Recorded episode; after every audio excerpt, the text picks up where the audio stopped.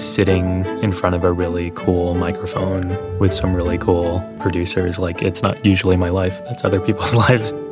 I think it is sort of funny, the author of a book about reading to then have to read the whole thing aloud. I stepped into the recording booth to record the audiobook mere hours after the Roe v. Wade decision came through the Supreme Court, overruling Roe v. Wade. Welcome to This is the Author, where authors talk about narrating their audiobooks.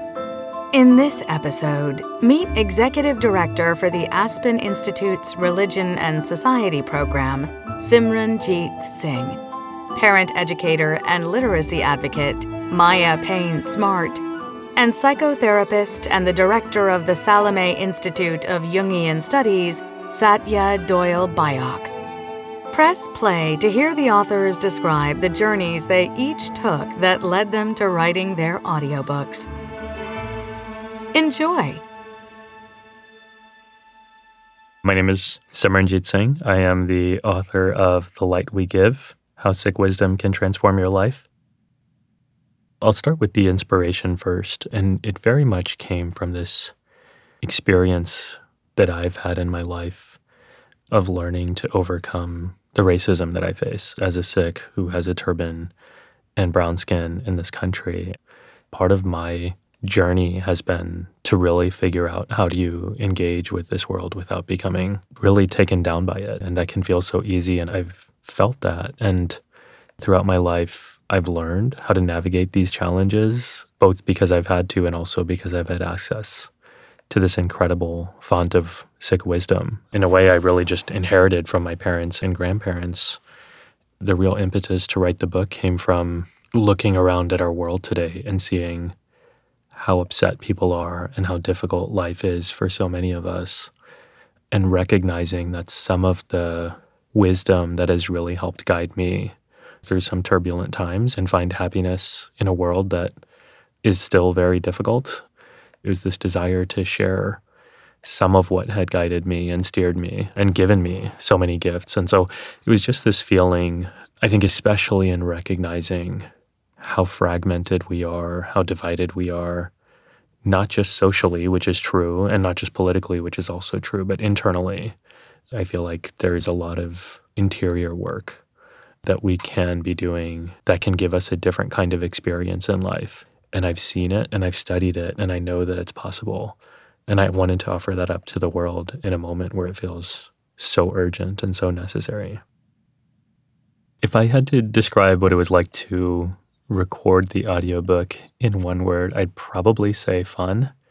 It was such a great experience. I hadn't done anything like this before, so it was a lot of learning, excitement, you know, sitting in front of a really cool microphone with some really cool audio engineers and producers. Like, it's not usually my life, that's other people's lives. And so I really get a kick out of pretending like I'm cooler than I am. It's kind of my MO on a day to day basis. So, yeah, it's a really fun experience. And then the second word I would say is it was surprisingly tiring. I expected it to be tiring mentally because anytime you're fully engaged in something, like when I teach, I do get tired mentally and emotionally, but I didn't expect my voice muscles to become so exhausted. I didn't expect to drink so much tea. I didn't expect to learn about how my stomach growls incessantly and how that affects the recording. And so, yeah, it was really fun and also really tiring. And I learned a lot and really enjoyed the people I worked with. We did have conversations about pronouncing certain terms that have multiple pronunciations and our preferences. And it was fun to talk through the why on those, you know, like biases versus biases, processes, processes. Those were fun conversations.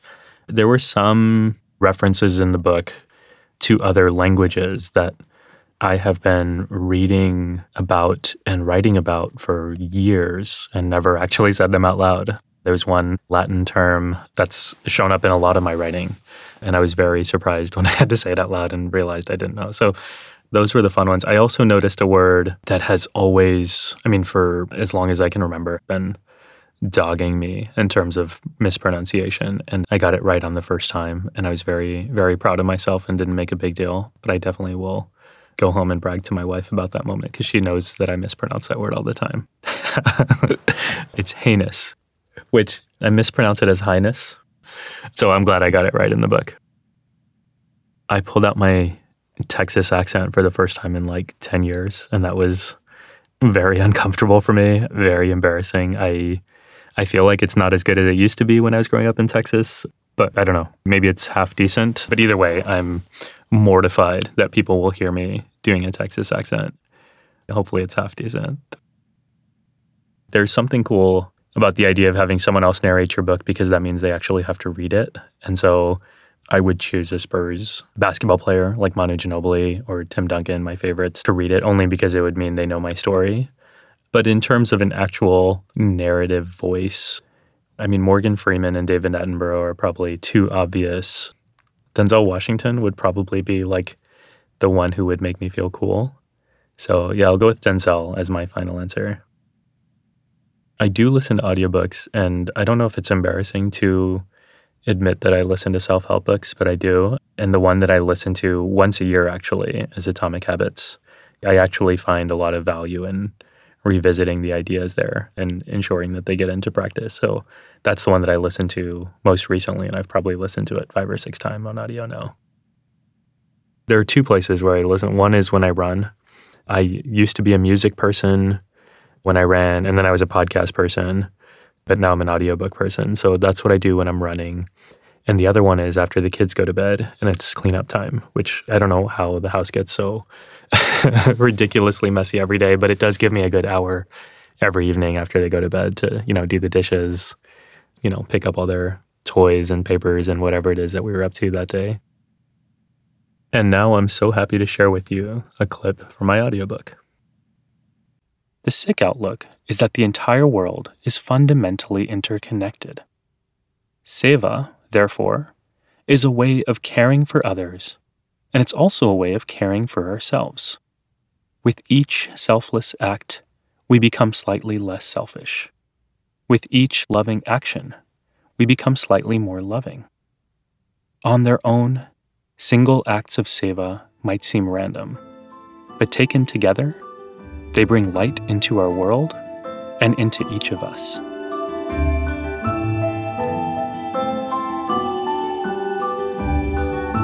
Hi, this is Maya Payne Smart, author of Reading for Our Lives, a literacy action plan from birth to six.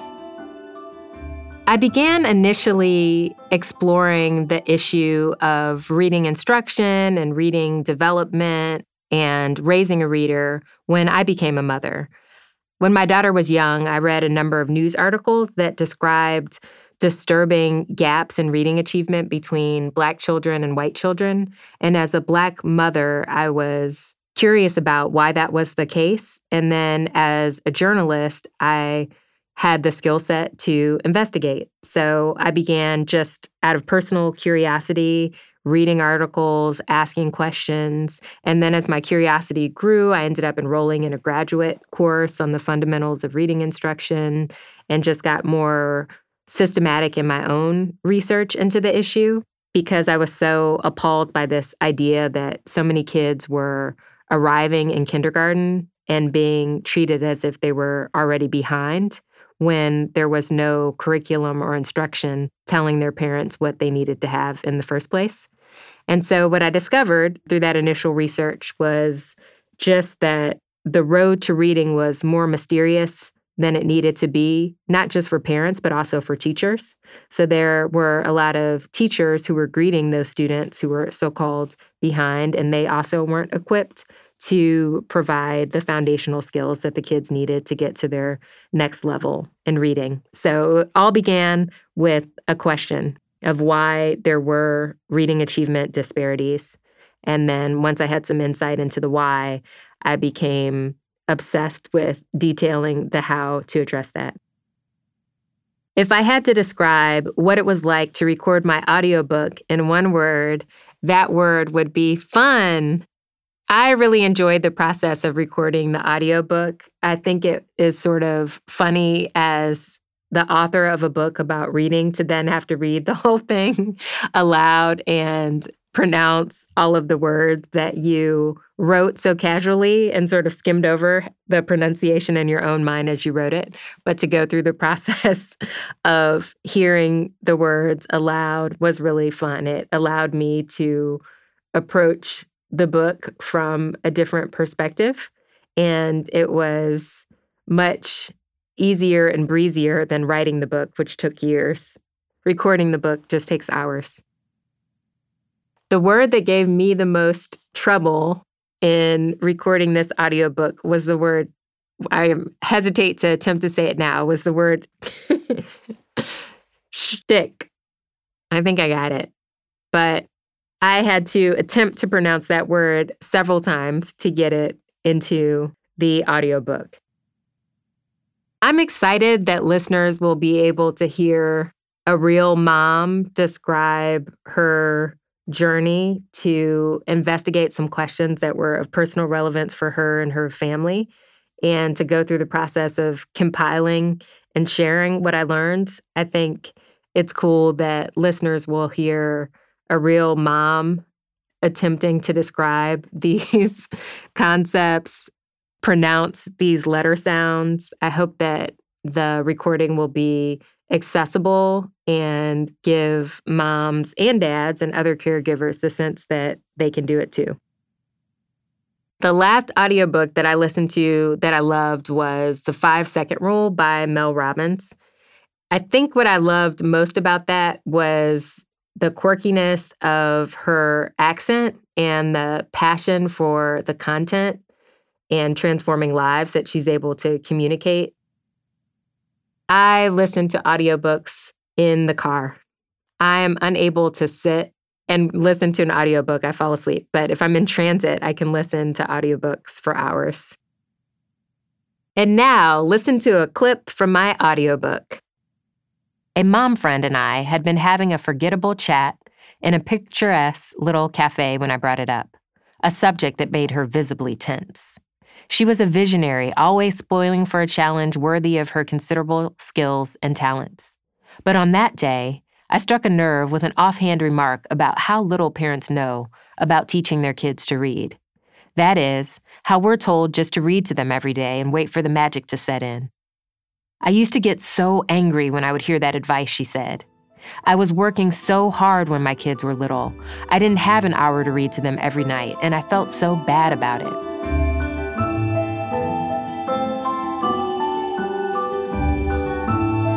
Hi, this is Satya Doyle Byock, author of Quarterlife The Search for Self in Early Adulthood. I wrote my book because when I was in quarter life, I had no idea what to read that would help me on my path. Everything I reached for that made sense was for midlifers, and I knew that I needed better and more information. And when I became a therapist, I realized I still didn't have a book that my clients really needed. So I decided to write it. The word I would use to describe the experience of recording my audiobook is delightful. It was delightful because my engineer, Brud, and my director, Tony, were so lovely to work with. I realized I had trouble pronouncing the word myriad, which was surprising. I long thought that the word myriad was myriad for some reason, and now realize it is absolutely not. I learned a lot in this experience. I stepped into the recording booth to record the audiobook mere hours at most after the Roe v. Wade decision came through the Supreme Court overruling Roe v. Wade.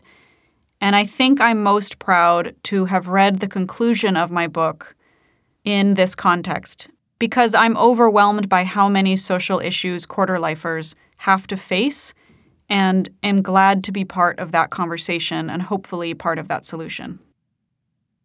If I wasn't going to record my own audiobook, I would cast or hope to cast Selena Gomez or Zadie Smith, who has an amazing reading voice. I don't listen to audiobooks that much. I really love the experience of reading a paper book in my hand. But the last audiobook I really loved listening to was Trevor Noah's book, Born a Crime. he reads his books so fluidly and is able to read various quotations in various dialects and languages, and it's incredible. Very impressive. When I do listen to audiobooks, I love listening to them in the car on long drives. And now, here's a clip from my audiobook. My interest in this time of life began as I neared my college graduation. I couldn't help but notice that practically everyone in my class was uncertain about their future. Except for the calm and happy few who had jobs lined up or were headed to law school, the scene felt like Godzilla had suddenly arrived on our shores. Some people started to panic and were throwing themselves in one direction or another, seeking some plan, any plan to survive. Some seemed utterly resigned, as if they'd determined that their best days were in the past. Others were still partying a little too maniacally, as if they believed that keeping the college life going would make the enormous threat disappear.